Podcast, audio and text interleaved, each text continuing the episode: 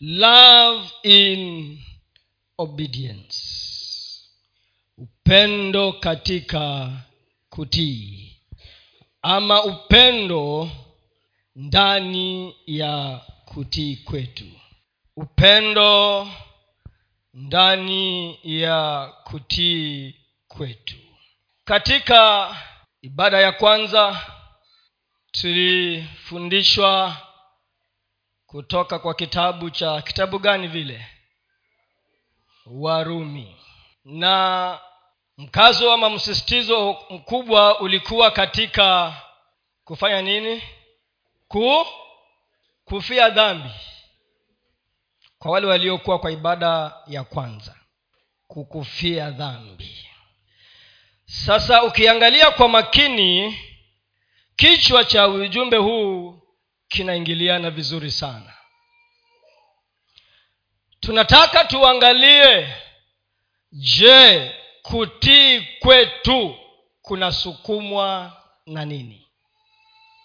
Ni kitu gani ndiyo msingi wa kutii kwetu katika maisha haya ya ukristo?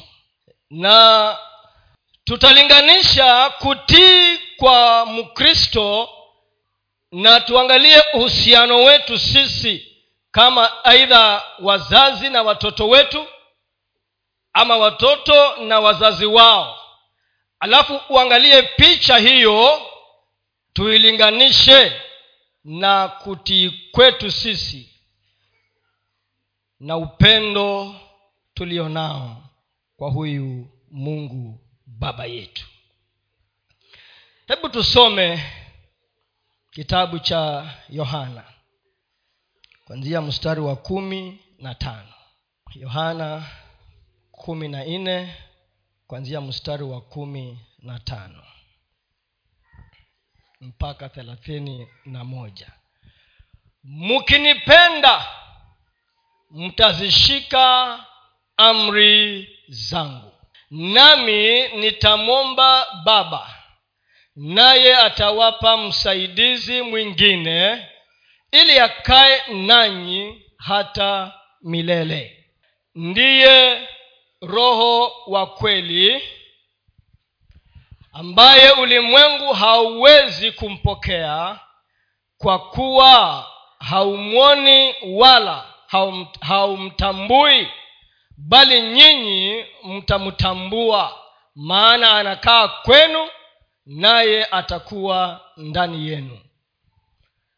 Sitawaacha ninyi yatima naja kwenu.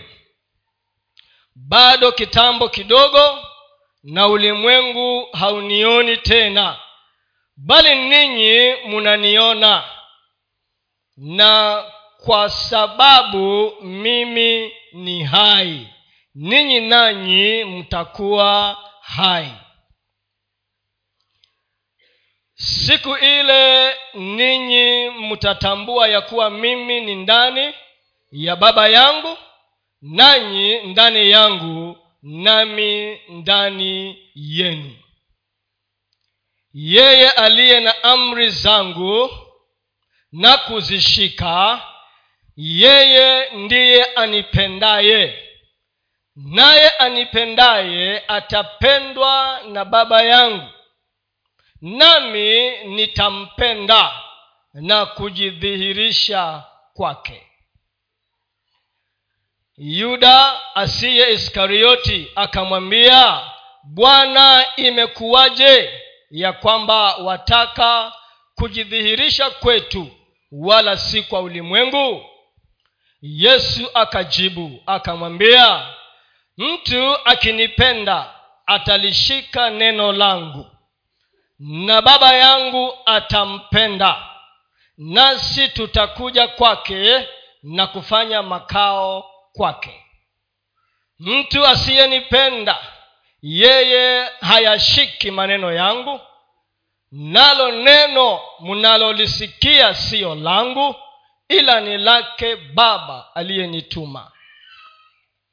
Hayo ndiyo niliyowaambia wakati nilipokuwa nikikaa kwenu lakini huyo msaidizi huyo roho mtakatifu ambaye baba atamtuma kwa jina langu atawafundisha yote na kuwakumbusha yote niliyowaambia. Amani na waachieni amani yangu nawapa. Niwapavyo mimi sivyo kama ulimwengu utoavyo. Msifadhaike mioyoni mwenu wala msiwe na woga mlisikia ya kwamba mimi niliwaambia naenda zangu tena naja kwenu. Kama mungalinipenda mungalifurahi kwa sababu naenda kwa baba. Kwa maana baba ni mkuu kuliko mimi. Na sasa nimewaambia kabla halijatokea ili litakapotokea mpate kuamini mimi sitasema nanyi maneno mengi tena kwa maana anakuja mkuu wa ulimwengu huu wala hana kitu kwangu. 31 lakini ulimwengu ujue ya kuwa nampenda baba na kama vile baba alivyoniamuru ndivyo nifanyavyo. Ondokeni twendeni zetu. Lakini nyinyi msiondoke mbaki kwa ibada mpaka tumalize ndio mkwende. Hapa uh, kwa wale ambao pengine hawajui hii ibada ni ya baba. Hii ibada huwa ni ya askofu. Lakini kwa wale ambao pengine hamjui askofu alisafiri ako nairobi kwa huduma kule na ndiposa wana wanashikilia. Amen? Amen. Hapa ambapo tumesoma tunamwona yesu akiongea na wanafunzi wake. Na ule mstari wa kwanza tulioanza kuusoma akawaambia mkinipenda. Mtafanya nini? Mtashika amri zangu. Mukinipenda mutashika amri zangu na akaendelea tu akizungumza mambo mengi. Na mara kwa mara akawa anarudia tena na tena. Kusisitiza ya kwamba huwezi ukatenganisha upendo na kutii. Kule kutii kwa kweli. Wacha ile fake. Huwezi ukatenganisha upendo na kutii hebu fikiria kama wewe ni mzazi. Wakati unazungumza na mtoto wako unamwambia ama unamusihi ya kwamba usifanye hii na hili na hili kwa sababu hawa watoto mara nyingi nafika mahali wanaona kana kwamba tunafanya nini tunawaonea tunawasukuma sana wanafikiria ya kwamba hatuwapendi. Sasa inabidi tunawahakikishia ya kwamba i am doing this because i i love you. Lakini mara nyingi huwa hawaoni hivyo. Hata wewe mzee mwagona kuna wakati huko zamani pengine uliambiwa mambo na mzee na ukaona kweli huyu mzee hanipendi. Lakini baadaye ulipokomaa kidogo na ukatafakari ndio ika click ya kwamba kumbe kweli walikuwa wananisaidia. Sasa mara nyingi unaweza ukaongea na mtoto wako mpaka akatoa machozi mkakosana akaanza kukuchukia anafikiria unamkazia sana. Anasema baba ama mama amenikazia sana. Hata nafasi ya kuji kujienjoi hakuna. Lakini mzazi huwa umeona maana umepitia haya na umepewa hekima ya kuelewa. Unless ni mzazi ambaye ni mkatili. Lakini mzazi wa kweli ambaye ako na upendo wa mungu ndani yake na anapenda watoto wake atawaongoza katika njia za sawa ndio hata ukiangalia kwenye kitabu cha timotheo hiyo nilikuwa sijaandika lakini imekuja tu timotheo wa pili ile sura ya tatu. Kuna mahali inazungumza pale ya kwamba baadhi ya mambo ambayo yatapatikana ama yatakuweko nyakati za mwisho kama hizi moja yapo ni watoto kutotii wazazi wao na tunapozungumza kuhusu watoto tunajumuisha wale watoto wadogo kimwili na pia hata sisi kama wana wa wa mungu. Sasa kama vile ambavyo mtoto wako atang'ang'ana na wewe ndiovyo pia wewe.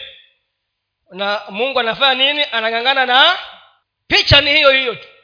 Si wakati mwingine unapata neno fulani na neno limesema direct ya kwamba ni ufanye abcd lakini unaanza kufanya nini? Kuargue na hilo neno. Unatafuta mbinu za kuponyoka hapo katikati. Na hakuna gray area hakuna no man's land. Kila shamba iko na mtu.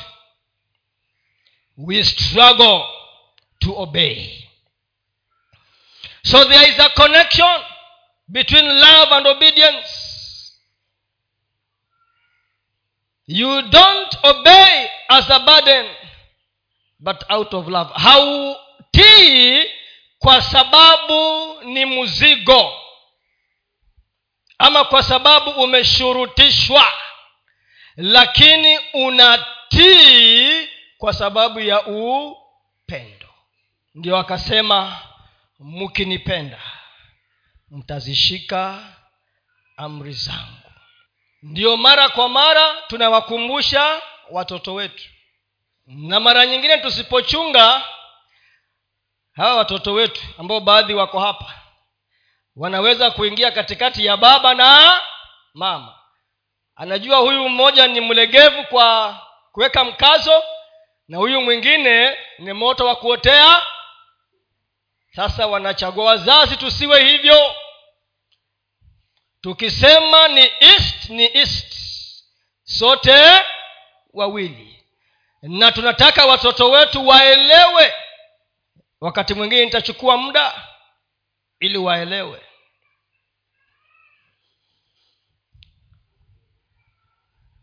Sisi ambao tumeoa na, na kuolewa sisi wanaume ndugu mwagona tumeambiwa and husbands love your wives.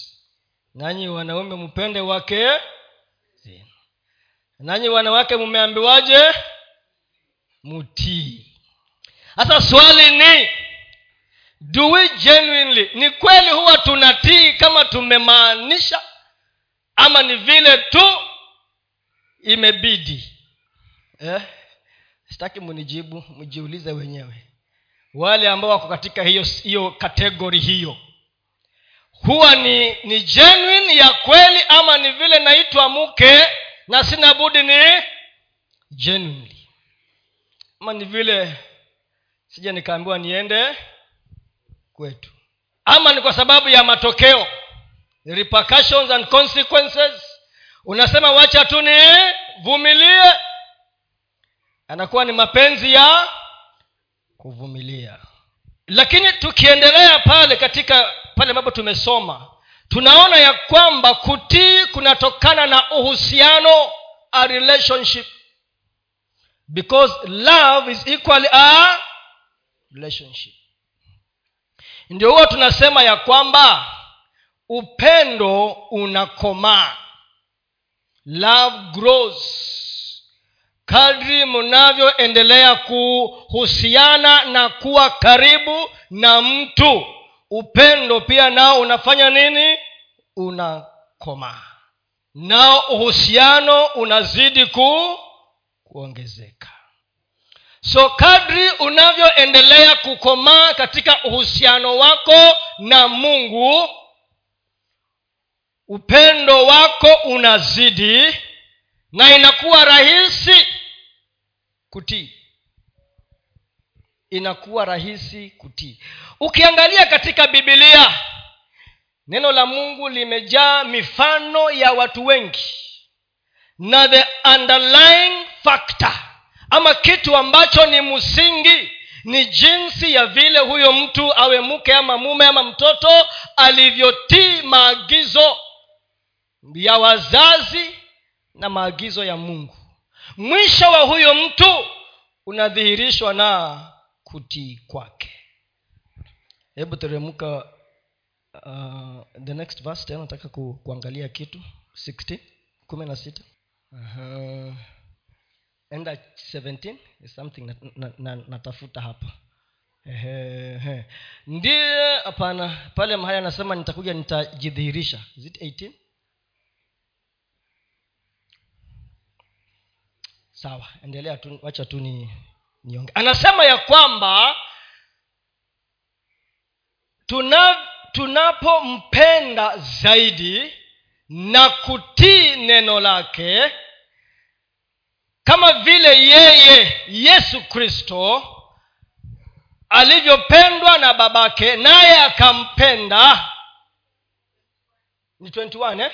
Eh, yes. Yeye aliye na amri zangu na kuzishika yeye ndiye anipendaye. Yeye aliye na amri zangu na kuzishika yeye ndiye anipendaye. Naye anipendaye atapendwa na baba yangu nami nitampenda na kujidhihirisha. Anasema ya kwamba huo upendo na kumtii ndiyo kutamfanya yeye ajionyeshe kupitia wewe. He will manifest himself. Hata hautang'ang'ana kumwonyesha aa yeye mwenyewe akiwa ndani yako itakuwa ni kazi yake kujidhihirisha ndani yako. Qualified by your love and obedience umesababishwa kuwa hivyo kwa sababu ya kumpenda kupenda amri zake naye baba yake ambaye ni baba yetu mungu atatupenda na akiwa ndani yako anajidhihirisha. Umeshawahi jiuliza ibada ya kwanza kasisi akauliza kwa nini ahadi zile zote ambazo mungu ametuwekea zingine hatuzioni? Sababu mojawapo kubwa ni kuzishika amri na kuzitii. Kuzishika amri na kuzitii. Naweza kuja hapa mbele yenu mimi ni quote bibilia nzima. Maana hiyo ni akili pengine imeshika tu lakini kweli hayo ninenayo siyo hayo nifanyayo. And therefore there is no manifestation. Hakuna udhihirisho wa mungu ndani yangu. Lakini najifanya kuwa ni msomi kama kina nikodemas mafarisayo. Ndiyo kwa sababu naweza unaweza kuona mchungaji ama mhubiri akisimama ataongea na utasema kweli ni mungu ame lakini baadaye ukiniona nje ni tofauti. The difference kuzishika. Kuzishika aliye na amri zangu na kuzishika. Na kuzishika ni kuzifanyia kazi ndio mungu anasema nitajidhihirisha. So unataka kumwona mungu katika maisha yako? Anasema kuzishika kuwa nazo na kuzishika. You don't obey for what you will get but because of the relationship. Hautii kwa sababu ya kile ambacho unatafuta. Nipe nikupe. Ama nitakufanyia kama utanifanyia. Aa, ninatii kwa sababu ninakupenda. Na kwa sababu ninakupenda chochote nifanyacho na kuwaza kama kweli kitakupendeza. Katika maisha haya ya kawaida mtu ambaye unampenda si utahakikisha ya kwamba haumchukizi yale maisha ya kawaida nyii vijana mnajua saa zile uko na uhusiano na mtu fulani ama mnatengeneza uhusiano fulani hautaki kumkosea. Anakwambia this is my like and this is what i dislike. Sasa unahakikisha ya kwamba kile ambacho anapenda wewe nao unafanya nini? Unakipenda. Na kile ambacho hakipendi wewe pia nawe unakikataa. Kwa sababu hutaki kumkasirisha. So nasema ya kwamba sitii kwa sababu ni mzigo ni kwa sababu ya uhusiano niliyo nao na wewe. And therefore nitahakikisha ya kwamba nitakuelewa. Katika mahusiano ni, kue, ni kujuana unijue na mimi nikujue. Ujue ya kwamba haya ndiyo ambayo yanafaa kwangu nami nijue yale ambayo yanafaa kwako ili tunapohusiana tusikwazane. Na hivyo ndiyo mungu pia anaangalia na ndiyo mungu ndiyo yesu akawa anazungumza na wale wanafunzi wake. Hebu tusome waibrania wa tano kwanzia mstari wa tano vivyo hivyo kristo naye hakujitukuza nafsi yake kufanywa kuhani mkuu lakini yeye aliyemwambia ndiwe mwanangu mimi leo nimekuzaa. Kama asemavyo mahali pengine ndiwe kuhani milele kwa mfano wa melkizedek yeye siku hizo za mwili wake alimtolea yule awezaye kumwokoa na kumtoa katika mauti. Maombi na dua pamoja na kulia sana na machozi. Akasikilizwa kwa jinsi alivyokuwa mcha mungu na ingawa ni mwana alijifunza kutii kwa mateso hayo yaliyompata. Naye alipokwisha kukamilishwa akawa sababu ya wokovu wa milele kwa watu wote wanaomtii. Hapa tunaongea bado kuhusu yesu kristo sasa kuna picha pale tumeonyeshwa ya yesu. Ya kwamba yesu alikuwa mwana wa mungu. Ukisoma utaona anakuwa referred kama the son of man and the son of god.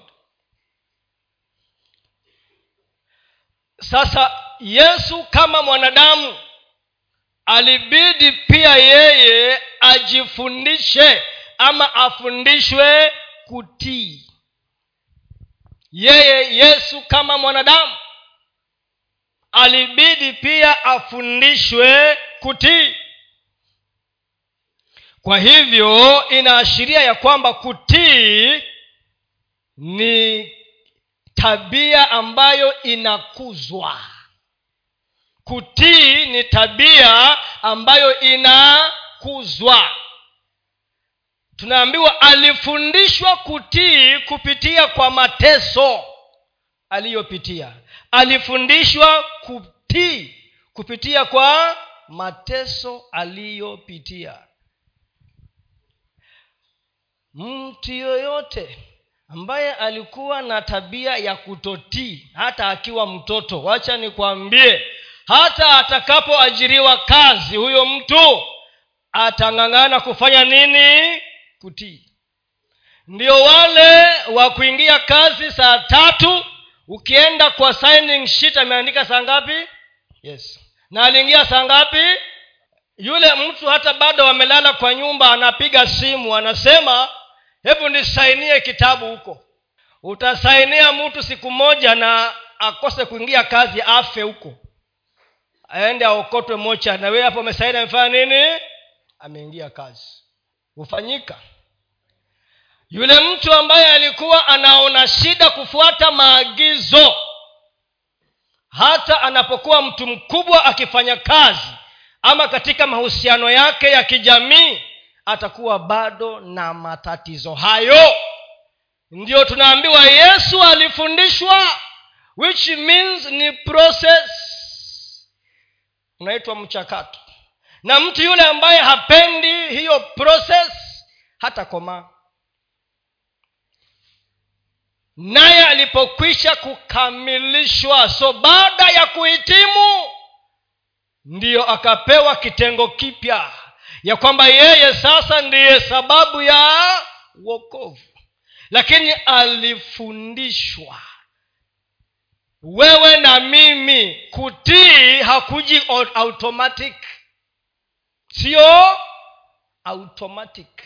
Lakini ni series ama ni muunganisho wa kutii leo kesho na kesho kutwa. Madogo madogo mpaka yawe makubwa. And then cumulatively unajenga tabia ya kutii.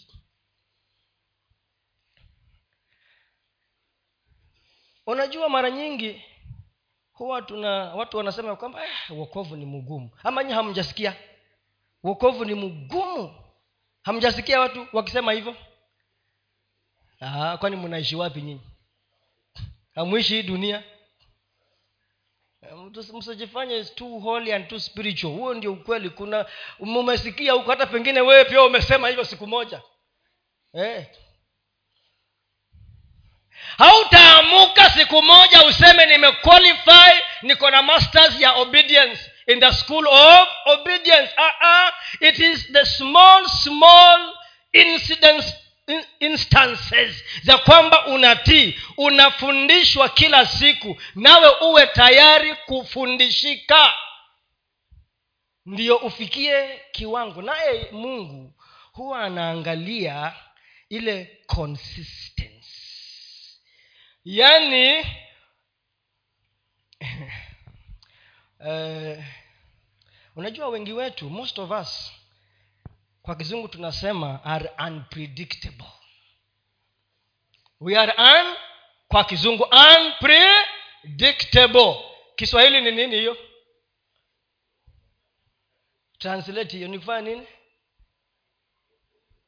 Hatuwezi tuka tukaeleweka ama kutabirika hatujui kama leo akiamuka ataamuka namuna gani. Jana akilala akisema asante. Akiamuka kesho amekuwa kitu chengine. Sasa mungu anatafuta mtu ambaye ni predictable. Ndiyo kwa sababu mungu akatoa ushuhuda kwa sababu ya ayubu. Why? Because after a long time alikuwa proven to be predictable na akawa ana hakika ya kwamba hata shetani akimsukuma mungu akimwambia niachie tu nafasi ni deal na yeye aliongea confidently ya kwamba huyo ninamjua. Because he is predictable. Lakini lazima tufundishike kwanza. Mpaka tukomae. So jesus hebu uh, niwekee kizungu ya hiyo. Kuna neno lingine imetafuta hapo siioni haikutokezea mzuri. Hiyo hiyo hebrews. Niwekee kizungu yake.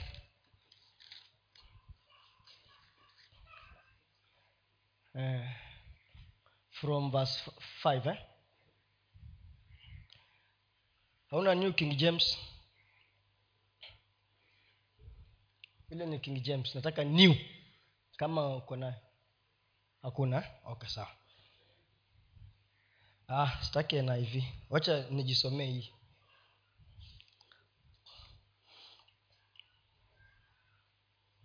Hebrews 5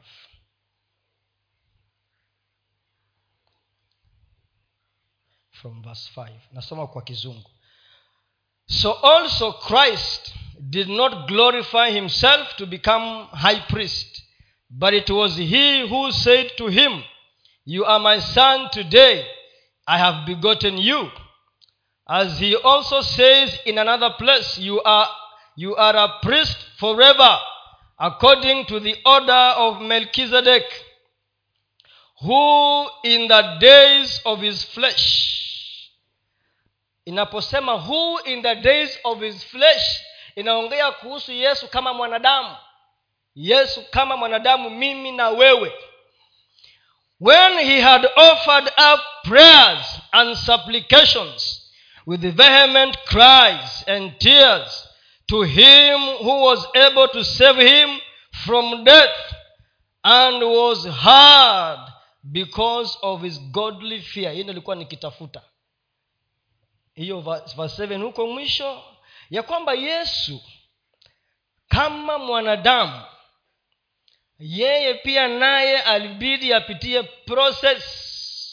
Alimulilia baba yake kwa uchungu akaomba. Naye yesu alijibiwa kwa sababu ya because of his godly fear. Kitu ambacho wakati mwingi kinatufanya tung'ang'ane na kutii ni ukosefu wa hofu ya mungu. Hofu ya mungu. Kilichomfanya danieli kilichomfanya yusufu kukataa kufanya ama kutenda dhambi na kutii kanuni za mungu ni hofu ya mungu iliyokuwa ndani yao. Na hofu ya mungu haibadiliki wakati ule uko na watu wengi ama wakati ule uko peke yako. Hofu ya mungu inabaki kuwa hofu ya mungu. Unajua ya kwamba hili na lile ni chukizo kwa mungu. Itawezekanaje? Nitende kitendo kama hichi kwa mungu wangu kwa sababu unamhofu. Ndiyo yesu. Was able to save him from death and was hard in that he feared.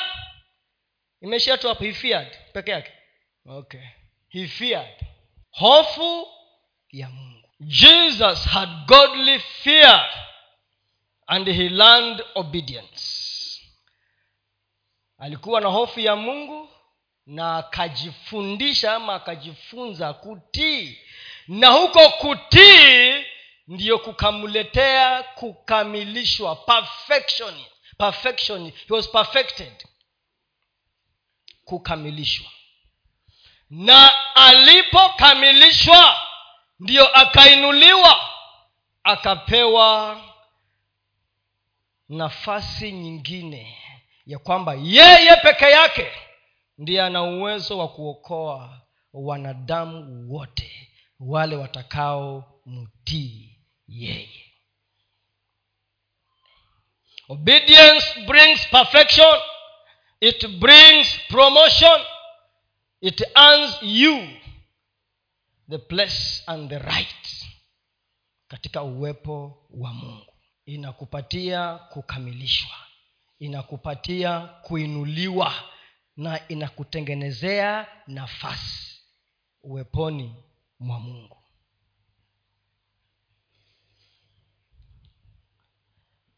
Hebu tuende kwa the next reading. First peter. Kwa vile mungu baba sorry kama vile mungu baba alivyotangulia kuwajua katika kutakaswa na roho. Hata mkapata kutii na kunyunyiziwa damu ya yesu kristo neema na amani na ziongezwe kwenu. Nichanganyie hiyo na philippians 2 ni combine zote mbili. Philippians 2 yes. Basi wapendwa wangu kama vile mlivyotii siku zote si wakati mimi nilipokuwapo tu bali sasa zaidi sana mimi nisipokuwapo utimizeni wokovu wenu wenyewe kwa kuogopa na kutetemeka mm-hmm. kwa maana okay mpate kuwa wana ah, ni hapo sasa eh? Kwa maana ndiwe mungu. Kwa maana ndiye mungu atendaye kazi ndani yenu. Kutaka kwenu na kutenda kwenu kwa kutimiza kusudi lake jema. Mm-hmm. yatendeni mambo yote pasipo manung'uniko wala mashindano. Naam hata nikimiminwa juu ya dhabihu na ibada ya imani yenu nafurahi tena nafurahi pamoja nanyi nyote. Nanyi vivyo hivyo furahini tena furahini pamoja nami. Sasa tunapoangalia zile sehemu mbili tumeona ya kwanza ya kwamba roho mtakatifu ndani yetu ndiye anayetutakasa na kutupatia nguvu ya kutii. Roho mtakatifu ndani yetu ndiye anayetutakasa na kutupatia nini? Nguvu. Na ukiangalia hapa kwa, kwa wafilipi pia inasema maana ni mungu ndani yetu. Anayefanya kazi ndio atufanye sisi tutimize mapenzi yake. Siyo sisi wenyewe. Hatuwezi. Tena paulo akawaambia nyinyi mlikuwa mnatii hata nikiwa huko. Lakini hata sasa hata vile siko huko na nyinyi bado mnafanya nini? Hasa kutii kwako unajua kuna kule kutii bandia. Kama mnaongea na askofu utajifanya kile ambacho anakwambia utafanya. Kila kitu ndiyo baba nitafanya kwa sababu mko na ye enda kae kando peke yako. Nasema ah, hiyo hiyo wachana na hata askofu anajua hii vitu haziwezekani. Hii vitu haziwezeka. Hata yeye ataelewa. He will understand. Vile vile tunavyo deal na wanadamu wenzetu hiyo inakuwa reflected katika uhusiano wetu na nani? Na mungu akawaambia fanyeni yote bila kunung'unika na mashindano. Bila ku kunung'unika. Fanyeni yote bila kunung'unika na mashindano yote. Utendaji kazi wako hapa ukiwa nyumbani kwako watoto. Wewe unaona mtoto anamwambia osha vyombo atanung'unika mpaka atoe machozi ama ni uongo nyinyi wazazi. Sio wote lakini akishakuja akisha akishaelewa atajua ya kwamba it is part of my responsibility. Kuna mzazi ambaye analipa mtoto ndio aoshe vyombo hapa lakini si wengine hufanyi ama nyi hamjui wengine hufanya hivyo. Hamjui hivyo nyinyi wazazi. Usiwahi lipa mtoto wako kuosha vyombo fadhali umkatie kipande alime huko mlipe. Lakini sio kuosha. Because yeye ni mmoja katika familia. Fanyeni yote bila kushindana bila kujijustify bila kunung'unika. Mkionekana na nisipowaona bado munatii. Kwa sababu gani na muhofu mungu nampenda mungu na uhusiano wangu na yeye na uthamini i value my relationship. And thats why nitatii. Ni mungu. It is god who helps us to desire to obey. It is god who helps us to will to obey. We don't obey to be seen but because we fear god. Usije hapa ukajionyesha ili ndio tukuone hapana. We are concerned weni hatukuoni. Hatukuoni. Mi huwa anasema ukitaka kujua temperature ya uokovu wa wamama angalia wasichana wanaowasaidia kazi. Hao ndio ushuhuda kamili. Mumenisikia eh? ukitaka kujua temperature ya uokovu wa mama angalia kwa msichana wa kazi vile ananyeshewa. Na akikuja hapa ndio mstari wa mbele kutudanganya consistency. Ukiwa huko nje na ukiwa wapi? Hapa. Kutii kwako in the secret will be seen in the open. Kwa sababu unampenda mungu. We don't obey to be seen but because we fear god. It is not out of convenience but at all times. Si kwa sababu tu natii wakati inafaa sana uh-uh, ama ni rahisi kwangu kutii hapana. Wedha inanifinyilia ama hainifinyilii i will still obey. Neno la mungu ni upanga. Na kama neno la mungu ni upanga panga likikata kweli kuna kwanga na utamu hapo si kuna uchungu hata damu itamwagika. E. so kuna mambo mengine utang'ang'ana nayo. Lakini ni uzoee ufike mahali ya kwamba inakuwa rahisi. Na ndio kwa sababu mfano ule ambao unatumiwa sana kugeji temperature ya mwanadamu na kutii kwake na upendo ni pesa. Mali maana mwanadamu kitu kinabana na kushika mwanadamu ni pesa ni mali ni vitu. Na hiyo ndio imetumiwa sana kwa bibilia kugage temperature ya moyo wa mwanadamu. Hiyo ni barometer nini? Inapima. Ndio mtu atang'ang'ana kutoa shilingi hamsini. Hamsini unang'ang'ana. You don't qualify for a million. You don't lakini tunaambiwa ya kwamba whether ni convenient ama siyo convenient bado nitatii akisema toa nitatoa. Akisema kuja nitakuja. Akisema kwenda tunapoongea kuhusu kutii ni kujipeana kwa mamlaka. Submission to authority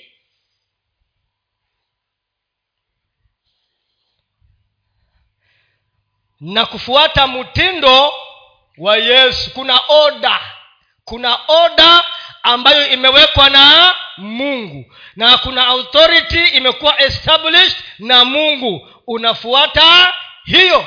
Hata kama haikufurahishi lakini unasema kwa sababu nakupenda kwa sababu ninakuhofu kwa sababu najali nathamini uhusiano wangu nitatii hivyo hivyo anyway ndio naona kuna kitu kinaitwa feminism. Wale wasomi umesikia feminism? Nyinyi wasomi mlio hapa. Madam kopesha umesikia hiyo eh? feminism. Eti mwanamke awe ndio kichwa wa hiyo ndio vitu mingi wanapigania tu. Plus mambo mengine. Hiyo ni disorder. Hiyo iko nje ya mpango wa mungu hiyo ni yako. When you obey you submit to authority. Na mamlaka yote yanatoka kwa nani? Kwa mungu. All authority comes from god. Authority kwa mzazi authority kwa mume authority kwa pasto authority kwa mwalimu all kwa kiongozi kwa gavana kwa nani? All authority comes from where? So obedience is to submit. Na huwezi kusema ya kwamba unamtii mungu na sheria za kaunti ya utii. Haiwezekani. No way. Hizo vitu zinaendanga sambamba. Huwezi kudanganya unaambiwa hapa usitupe takataka. Hapa usikojoe na unaenda unakojoa hapo. Kwanza wanaume mwenda mnairigeti ukuta. Na wanaume wako na tabia. Mkiwa mnafuatana mmoja akisema nataka kukojoa nyote mnashuka nje mkakojoa kwa ukuta. Hata hamwambia nangi mnahitaji kukombolewa. Tunahitaji ku kuombolewa you obey without arguments hakuna mabishano wala malumbano. And you don't justify yourself. Katika bibilia kuna watu ambao kuna mifano tumepewa ya watu. Mifano mizuri na mifano ya wale watu ambao walianza vizuri na hawakumaliza vizuri kwa sababu ya kuto kutotii. Na ukichunguza wote walikuwa na sababu ya kutotii. Walikuwa na sababu. Na mifano iko mingi katika bibilia obedience to jesus means total submission to god's authority and all delegated authority. Yani mamlaka ya mungu yale yamepeanwa directly ma, uh, moja kwa moja ama kupitia kwa watu wengine ambao mungu amewainua kuwa na mamlaka juu yako. Wewe unaambiwa ombeeni viongozi ili ndio muwe na amani. Na uombei viongozi wenu unawakashifu. Huko nje. Simple. Wangapi wao wana, wanaombea kaunti ya kilifi hapa? Si hapa mpaka wakati umeambiwa ombeni tuombee kaunti yetu. Huko ukiwa huko kwako huko. Wangapi wao mnaombea kaunti na gavana wa kilifi? Yes kama unaombea uwekange mkono hapa unaweka juu. Mi najua wengi wetu hatuombei. Wangapi wanaombea rais wa kenya? Hivyo ndio neno la mungu limesema. Wewe unakaa ukikashifu etiona e, madeni o sijui china o sijui wapi. Hasa huko sio kuomba. Hiyo si kazi yako. Mzee munga hiyo si kazi yako submission to the authority na mamlaka. Toto toto submission. Haijasema ukubaliane na uovu wao Aa, fanya kazi yako. To god's authority. Therefore god expects a life of continual consistent continuous obedience to the end collective sum total of our obedience. Yaani yesu anachukua zile kule kutii kwako kote anakuunganisha pamoja. Sio leo yes tomorrow ah, utaelewa utaelewa. Mungu ataelewa. Hata hiyo kuomba nitaomba tu kesho.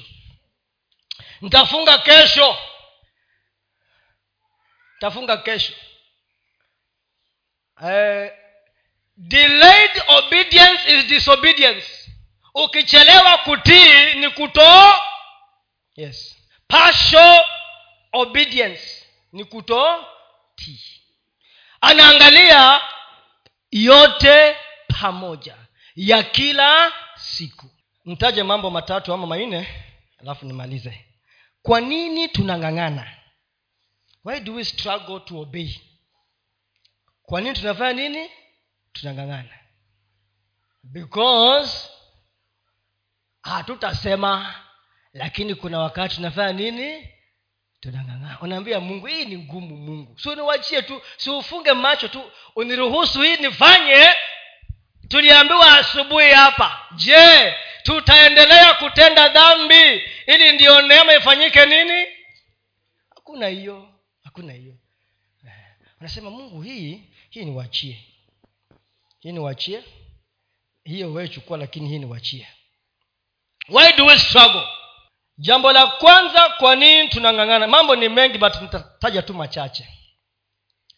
Kwa sababu hatujamwamini mungu kikamilifu. We do not fully trust god. To fully submit. Mi huwa ninasikia wamama wengine wakitoa ushauri kwa wamama wengine. Wanawaambia we usiwahi amini mwanaume. Jiwekee kitu wapi? Kando. Hujui siku ile kitaumana atakuacha. Sasa umeingia ukiwa unatarajia siku moja atafanya nini?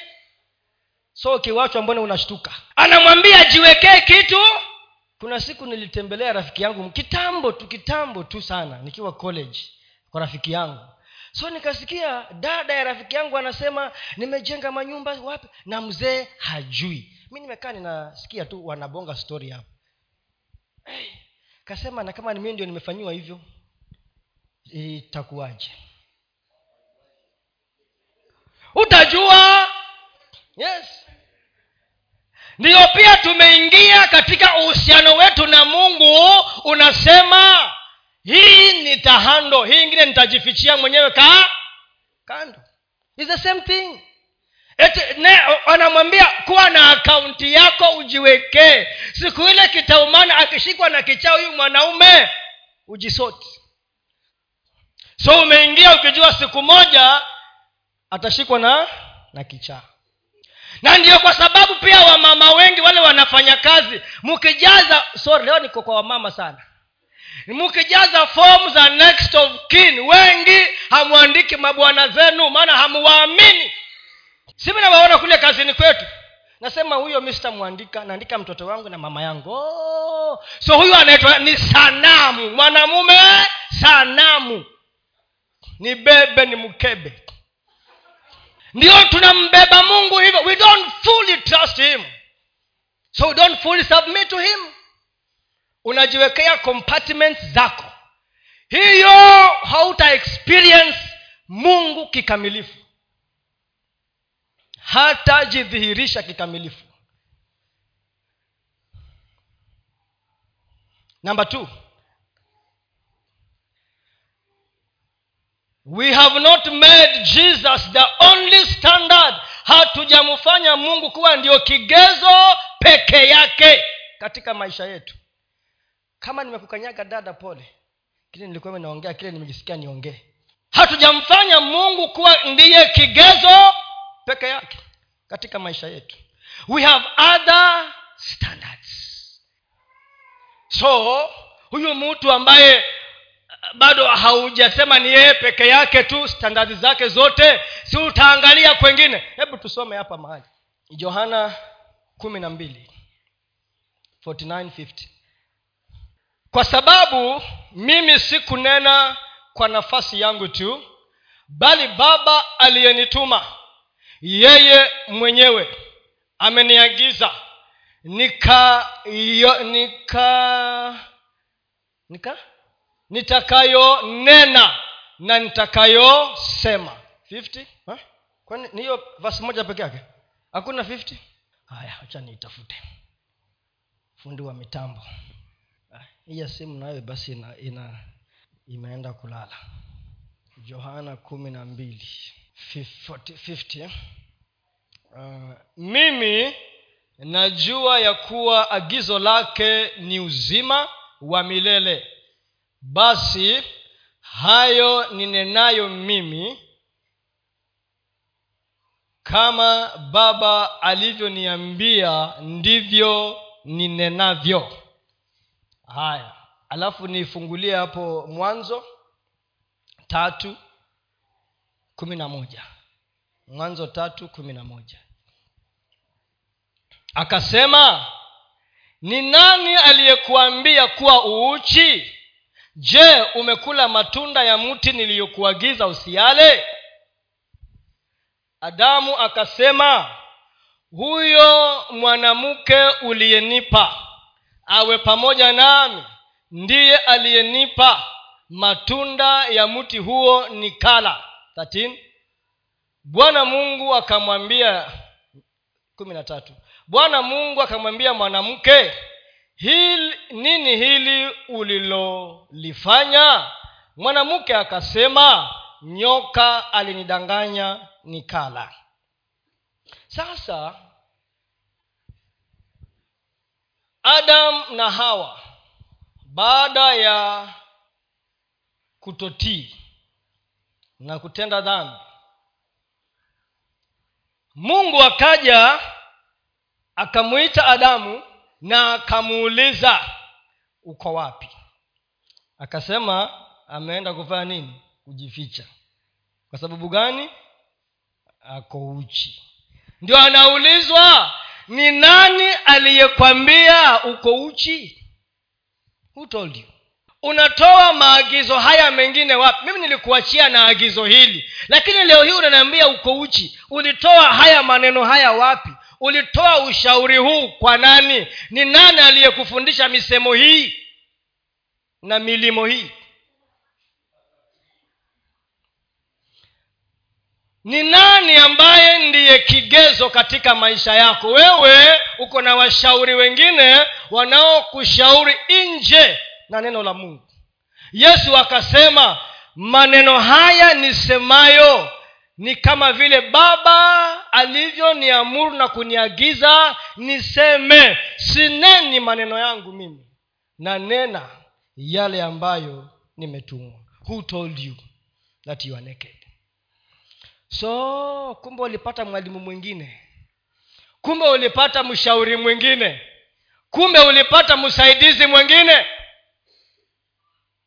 So kujipeana kwa mungu inakuwa tatizo kwa sababu tunasikiza kutoka kwa sehemu nyingi sana.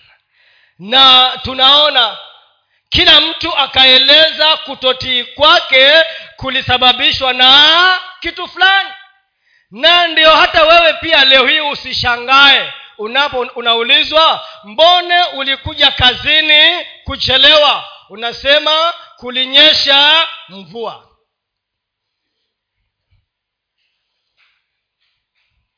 kwa nini umechelewa? Kulikuwa na jam. Kwa nini umechelewa? Naishi mbali. Usishangae baba yetu huko pia alisema mwanamke. Naye mama yetu akasema nyoka. So umebeba tu hiyo mbegu unatembea nayo. Usichangae uko hivyo. Ndio ni roho mtakatifu atutakase. To be sanctified jambo la tatu. Hiyo tayari nimesema ya kwamba tuko na sababu. We have reasons. Hatukosi sababu ya kutotii. Hatukosi. Huu umeuliza mtu kwa nini ulifanya hivi? Sasa pasta ningefanya aje? Hata kama ni wewe tu. Hmm? ningefanya aje? So ulikuwa hauna mnakumbuka habari za watoto wa lot? Wale mabinti nafikiri ni wawili wale. Baada ya kutoka wapi? Kuokolewa wapi? Sodomu na nani? Na gomora. Walipoenda kule nafikiri ni, ni kunaitwa zo kuna mahali pale walihamia wali huko sijui zoar ama ni zoa. Kufika huko wakasema tumebaki pe, peke yetu. Hakuna wanaume wa kufanya nini? Wa kutuoa kwani dunia nzima? Walikuwa tu hawa watu watatu lot na binti zake wawili dunia nzima. Si ni uongo? Si abraham alikuwa pande hiyo nyingine? Na kulikuwa na watu wengine pande nyingine? Na kulikuwa na watu wao pande nyingine? Wakasema tumebaki tu. Wacha tumupatie baba yetu mvinyo pombe akunywe. Akilewa tulale na yeye. Ili ndio tuzae na yeye. Angalau tuendeleze nini kizazi? Na hiyo ndio ikazaa moabites na ammonites waliokuja kuwa chukizo na mateso kwa wana wa yes huo ni uongo. Lakini hukosi sababu. We hukosi sababu. You have a reason. Why don't you pray? Utasema nini? Nimechoka. Mbona haufungi? Nasikia kichwa kinaniuma mbona uende maombi? Naishi naishi mbali. Mtafikaje? Si uombe basi kwa nyumba yako. Mbona uende ushirika? Ushirika ni wa wamama na wababa ukosi saba. You, are, you always have a reason. Na shetani anafurahia ukiwa baba na mama wa sababu. Who told you? Sababu tuko nazo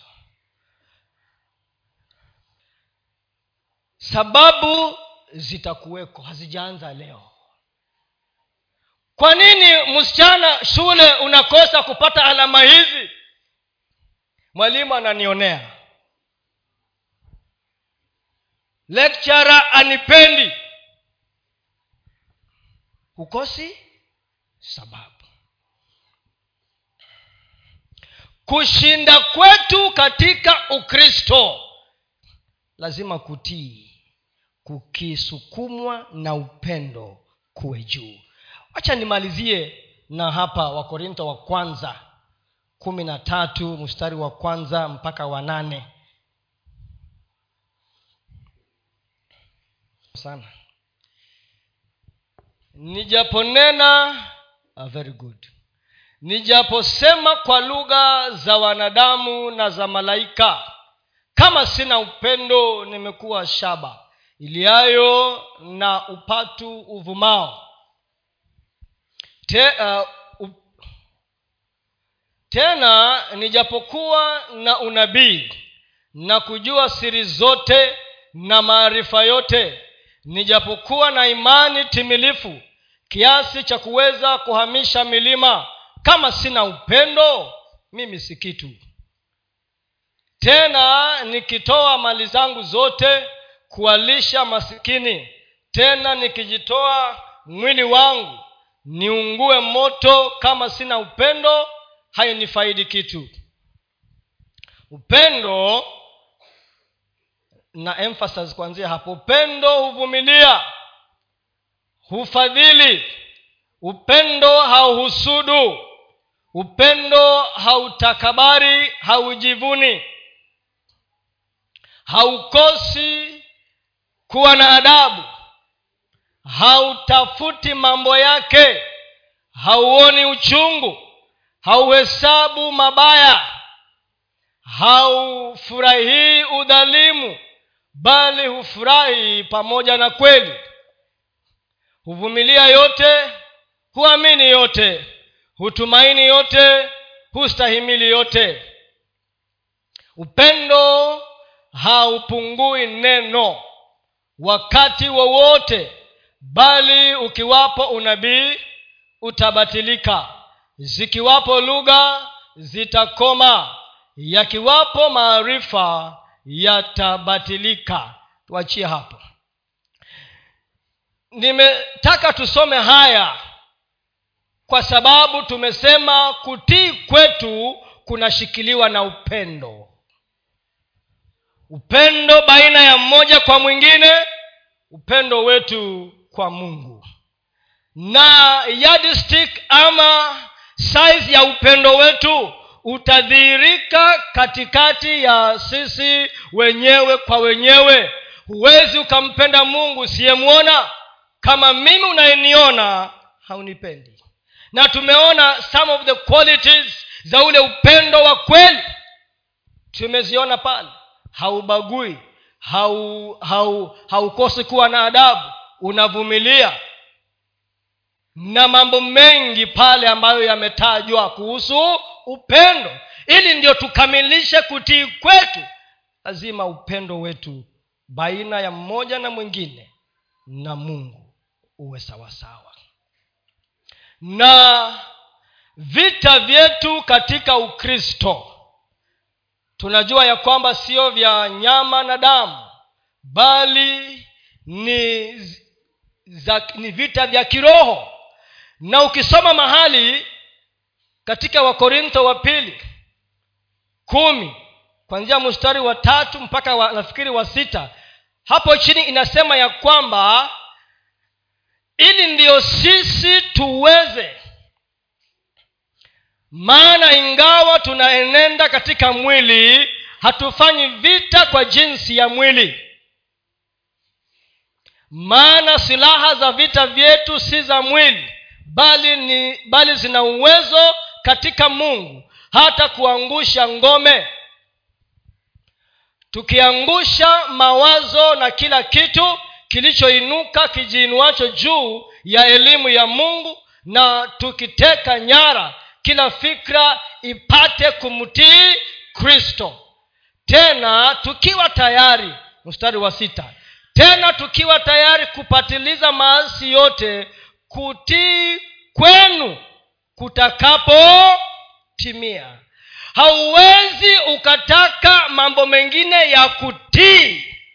Kama kutii kwako na kwangu hakujakamilika huwezi shinda katika vita hivi. Kama kutii kwako wewe kwanza hakujakamilika. Hiyo verse 6 ndio ilikuwa nataka kusisitiza. Kwa hivyo wapendwa ili ndio tuweze kutembea katika ushindi ni lazima tujifundishe kutii ni lazima tumuombe mungu. Maana amesema siyo sisi lakini yeye kwa nguvu za roho mtakatifu ambaye ni msaidizi wetu. Anatufanya tutende na tutamani kile ambacho kinastahili machoni kwa mungu. Ili ndio tuishi maisha ya ushindi lazima kutii kwetu huwezi kemea mapepo kama wewe mwenyewe umefungua mlango na umekataa kuufunga. Itakuwa ngumu. Lazima kutii kwetu kukamilike. Ndiyo kushinda kwetu kuwe wazi na kudhihirike katika maisha yetu. Mungu awabariki sana. Mungu awabariki sana